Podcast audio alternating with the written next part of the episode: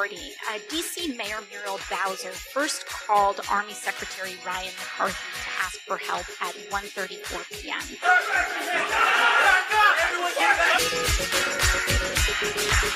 It looks now like the Capitol the Police. Yeah, Pete, let me break away from you a second because things are happening very quickly.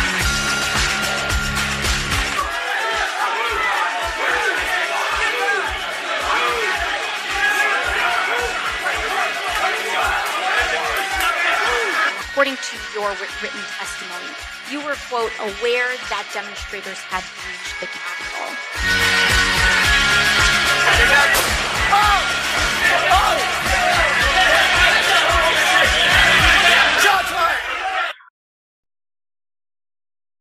When Japan attacked Pearl Harbor in 1941, President Franklin D. Roosevelt declared it a day that will live in infamy.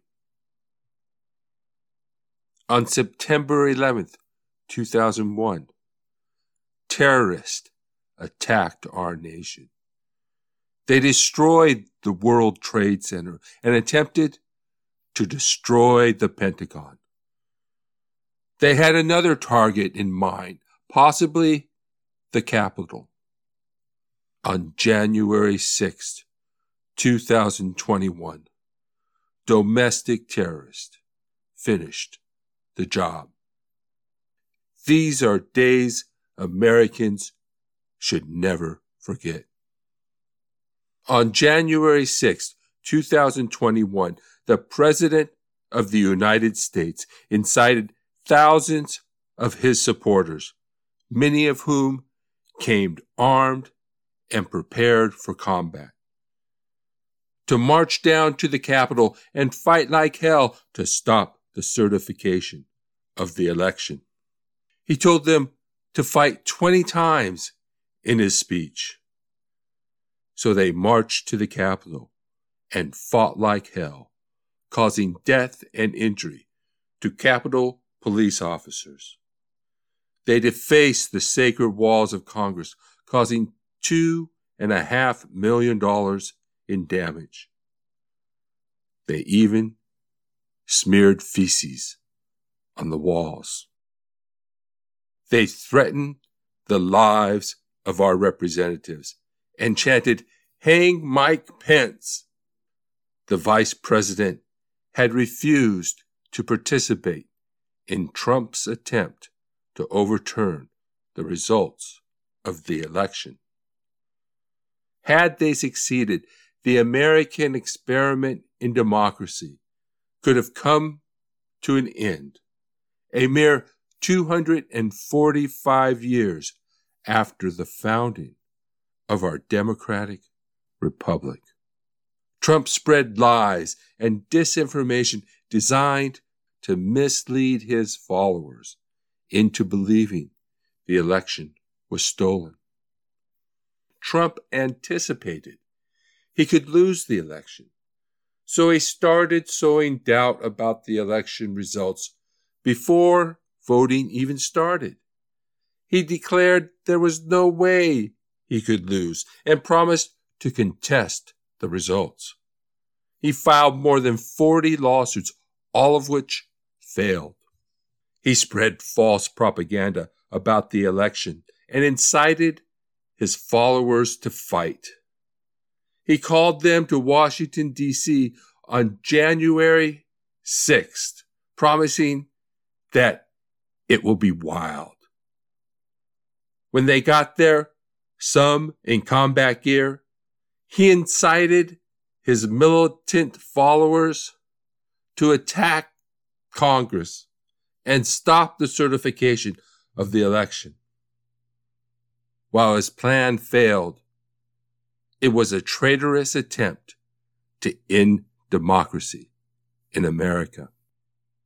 The insurrection was an attempted coup. A coup is a sudden, violent, and unlawful seizure of power from a government.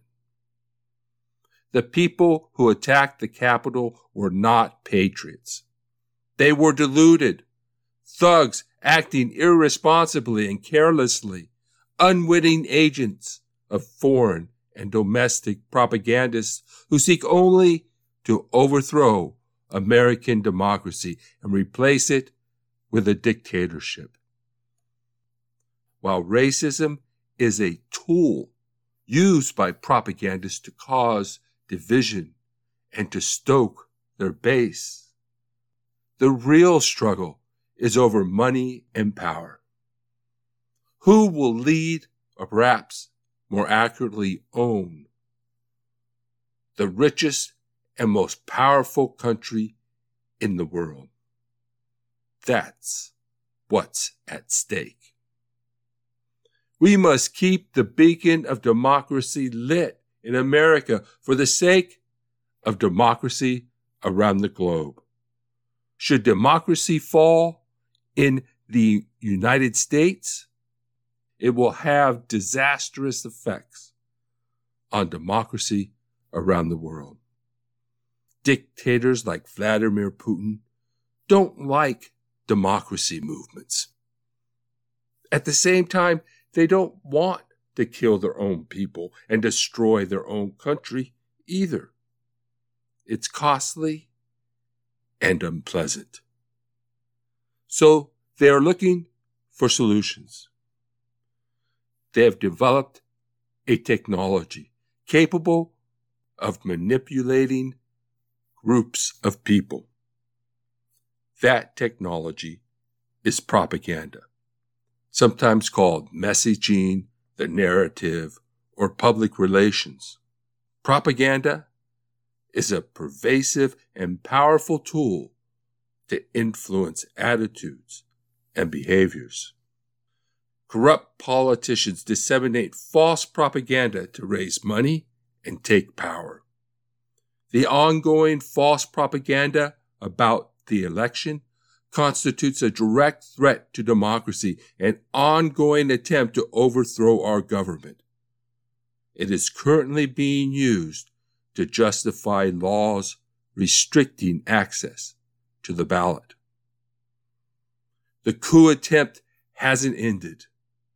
It's just changed gears. Now Trump is sowing distrust in the recall election in California. Will he call out his MAGA thugs to overthrow the government of the state of California too? There will be some who believe he already has. It's up to us to fight for democracy.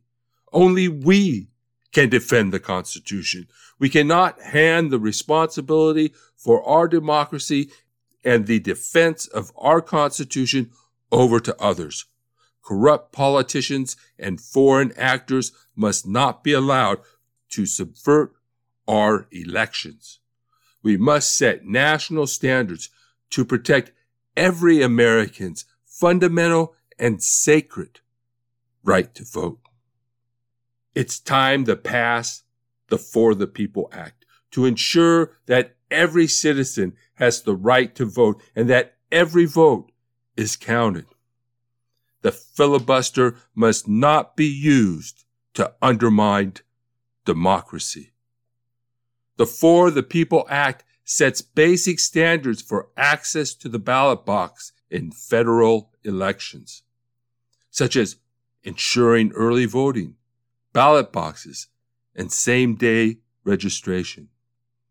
It protects every citizen's right to vote and ensures that no citizen is denied the right to vote. September 17th is the Finish the Job for the People Day of Action, calling on the Senate to pass the For the People Act. There will be events around the country. Find an action near you and get involved. I myself am unwilling to let democracy die without a fight. Join me on September 17th at 5 p.m. Pacific Time as we talk about democracy under fire, the assault on democracy and what we are doing about it. To register, go to tinyurl.com slash democracy under fire 917. My name is Rich Procida. I'm the founder of the Truth and Democracy Coalition and the host of Democracy Under Fire, a new YouTube show and podcast covering the threat to democracy and what we are doing about it.